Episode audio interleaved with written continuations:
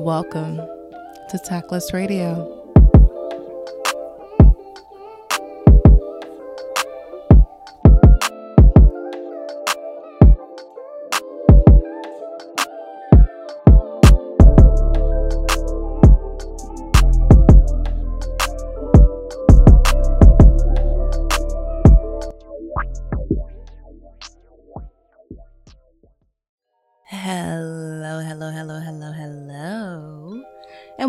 To another episode of Tactless Radio. It is I, Be Bad, your fellow host. What y'all doing? How y'all been? How was your weekend? I had a shitty weekend. No, it wasn't that bad. I just been feeling shitty. Like I've been feeling bloated, heavy, face has been breaking out, body's been breaking out, Crohn's flare ups. Like I've not been having a really good time these last couple of weeks, but I'm here trying to get this podcast back on track with Tuesday drops because I miss y'all and I'm hoping y'all missed me too. So let's go ahead and get into shit I saw, where I grab something from the social media streets and bring it back here to discuss with you all. So we're gonna go ahead and take it over to Twitter. I know I've not been to Twitter in a while. Oh, crazy. I came across this tweet and I was like, oh, I feel this in my soul. So it's gonna end up being this shit I saw. So we're taking it over to Twitter. Taking it over to Twitter. We have a tweet here from I Hate Day. Day is D A I. And they said, white women that treat black women like foreign mythical creatures when they compliment them absolutely terrify me. And of course, a lot of people were like, wait a minute, it's a compliment. Why are y'all tripping? Like, why are y'all finding yet something else to complain about? And there was this one particular tweet that I was like, okay, this is a good follow up because I think some people may need an explanation on what she was trying to share. So, this one person was genuinely confused. And they were like, wait, I have a legitimate question. If I compliment someone who is black, does it come off as condescending? I definitely mean them when I say them. Like, I love seeing intricate cornrows and the different styles. Should I stop? I don't want to come off as condescending. And and a beautiful black woman followed up and said, just say, wow, you're really pretty, calmly and nicely. Not, oh my God, you chocolate goddess slay. You're literally not even human. Like the queen goddess energy that is Nefertiti Cleopatra, all of it, queen, yes. Those type of white women, mm. because that shit is terrifying. And of course, a lot of people were like, okay, one is just very, very excited. And then that's when I had to say to myself, hmm, there have been times when I have been out and I've gotten just like a normal compliment, like, oh, that's really pretty, or you look really cute today. And I'm like, mm, thank you, girl. You too. And there have been times where I have had white women approach me with like tears in their eyes because I am the most beautiful thing they have ever fucking seen. And it's weird. It it really is weird like I was out one time and I was just like, you know what? I'm gonna go out and I wanna basically look like Pam Grier. Boots, skirt with the thigh out. I put an afro on, like tight little black top with the titties popping. Like I was cute when I was out with this wig on and with this. I look, it was it was such a look. It was such a look. But the amount of white people that came up to me and complimented me was alarming because normally I don't get that many compliments from white people because I'm not around white people that often to get the compliments, just, you know, logical thinking. So I do recall just like getting some normal, like, oh, I love your hair, I love your outfit. And I'm like, thank you. That was totally fine. I was totally normal. But there was two times that two different set of white women approached me where I had to swap their hands from trying to touch me. And they just was like, Oh my God, you're literally the most beautiful thing that I've ever seen. Like, I was just telling my girlfriend that I've never seen. And I'm like, at this point, it does feel condescending. I don't feel that is genuine. And now I, I, I kind of feel like there's something behind it. I feel like there's a level of jealousy or awestruck that's not genuine or positive. It it has boiled down to me at times that I can't believe a black woman who looks like you exists because I, as a white woman, was told that my white skin was the ultimate beauty marker. And I'm intimidated by you, someone who is black, when I shouldn't have these feelings because I'm superior to you. In your white woman manipulative way, you come over to compliment me, but you over fucking do it because you actually don't mean what the fuck you say. And I know a lot of people are like, okay, Scorpio moon is jumping out here, girl. You are making a lot of assumptions. That's fair. From my personal experience, which personal experiences are real. I worked with a white woman like closely because I was a summer camp counselor who I had to also have living quarters next to. So we were in a dorm style, but our dorm room was a little bit more like an apartment. So we had a shared bathroom, but a bigger room.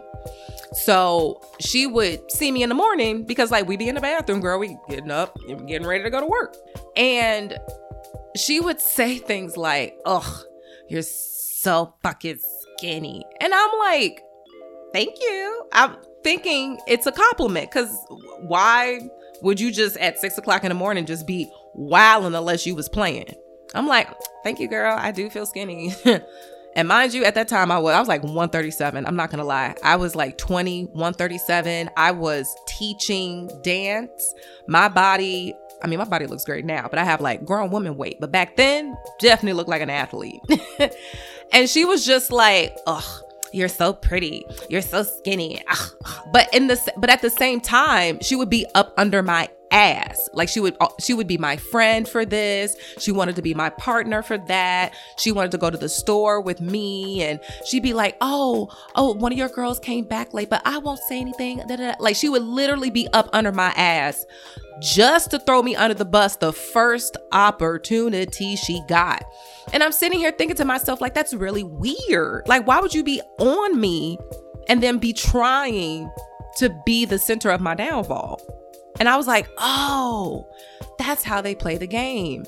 Okay, okay, okay. So now I have to just be very particular about how you're saying things, what you mean when you actually say the things that you say, what the tone is, what the intention is, because you're not honest and you're not a truthful person. And of course, I shouldn't apply this to like all white women, but I hate to say it, that was not the last time that happened. It'd be different for me to be like, yeah, that 20 year old chubby white girl who was a theater kid, to also give you all just some context. She was from the suburbs. So I probably, so not only was I the only black girl there, I was probably her first black girl experience. I'm pretty sure her coming across me made her throw up a little bit in her mouth.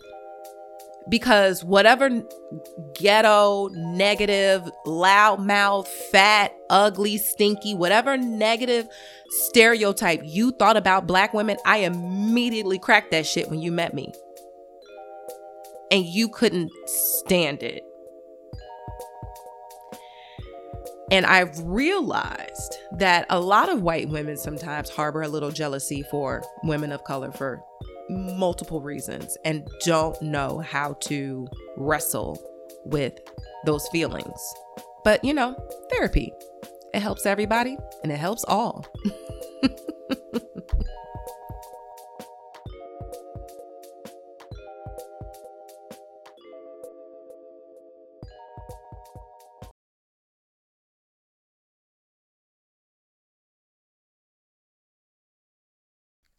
Y'all know what time it is. It's time for song of the week. I came across this song. I don't even remember how. Not gonna lie. I don't know anything she's saying because I don't know Spanish. All I know is when I saw the video, she was cute. Love I love the dancing. I love the setup. I want to find her outfit. I immediately fell in love with her. I immediately fell in love with the song. The moment I heard the song, I didn't know I don't know what the fuck they talking about. But I was popping puss on the wall. I was like, damn, this is a really amazing song. And that's how you know good music transcends. So, your song of the week, Kiki by Yendry.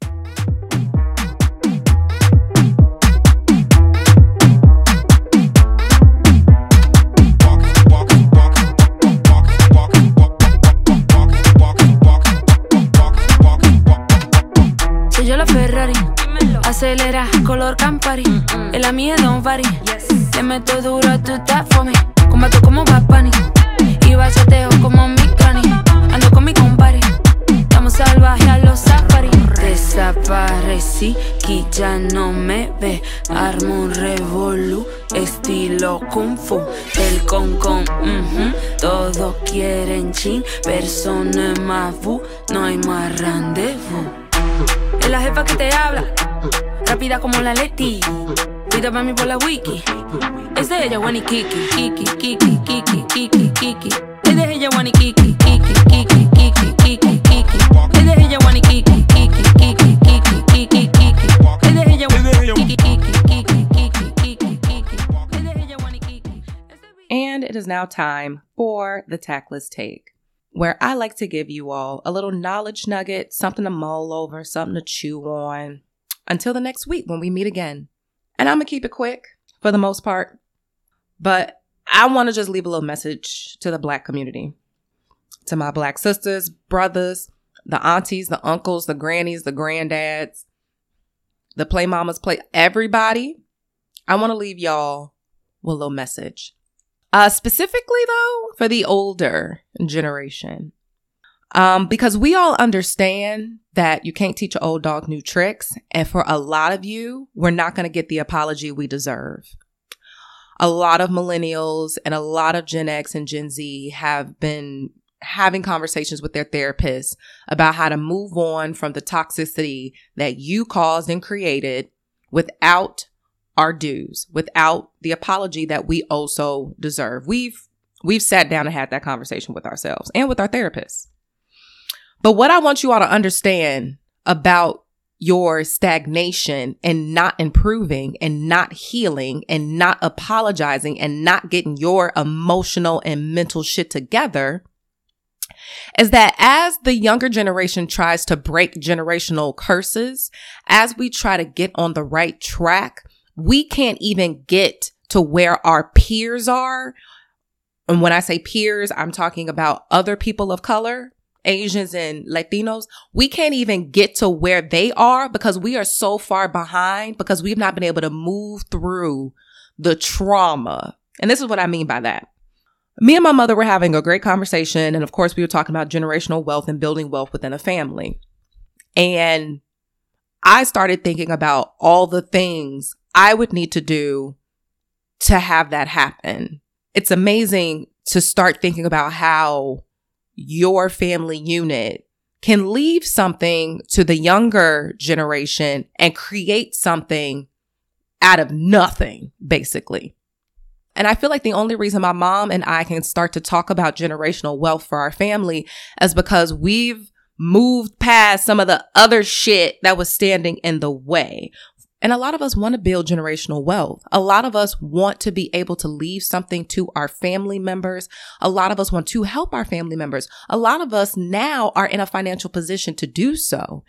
And we won't because you motherfuckers rather be raggedy.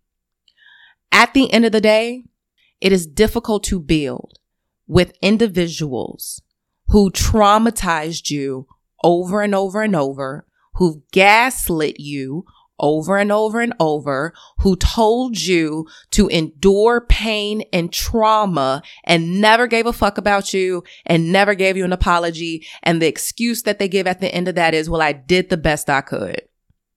You don't want to build with people like that.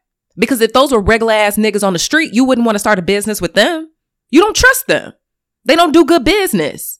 And that's the unfortunate thing is that so many of us are now in positions where we want to do for the family, we want to build the family up, where other people are building the family up financially. We just, we haven't gotten to the financial spot yet of building our family. We still trying to just get through the emotional shit. We just trying to get through the trauma. We just trying to get through the mental shit. We can't even get to the financial shit because we over here stuck in our own ways. And honestly, baby, I need y'all to get, I need y'all to get out that fucking church and into somebody's therapy office. I'm sick and tired of seeing my community look at white Jesus as a savior, knowing that nigga ain't never coming down here for us. Cause he's not for us. That nigga not even real. He was based off of the Pope's son. And you all give your money and praise him every fucking week instead of figuring out how to make yourself better. Oh, you want to lay all your sins on the altar? Great. You're still a trash ass person when you go home. You didn't leave enough of them sins at church when you left. Y'all need to wake up and understand that as we move forward, as the younger generation and the black community moves forward, if you are not with the program, if you are not trying to heal, if you are not trying to get through your fucking trauma, if you're not going to apologize, if you're not going to work with people, if you're not going to effectively communicate, I don't give a fuck that you're my uncle. You can stay over there and you will not get anything of what we're building because some of you all have such an entitlement that you think that you don't have to contribute anything to the relationship that you have with your family members and with your children and they're supposed to just do. I'll be the first one to tell you, baby, that is not how it's about to rock with the millennials and the Gen Zs. So it's your choice, grandma. So it's your choice. You can get your shit together. Or when you die, we gonna let the morgue figure out what to do with you.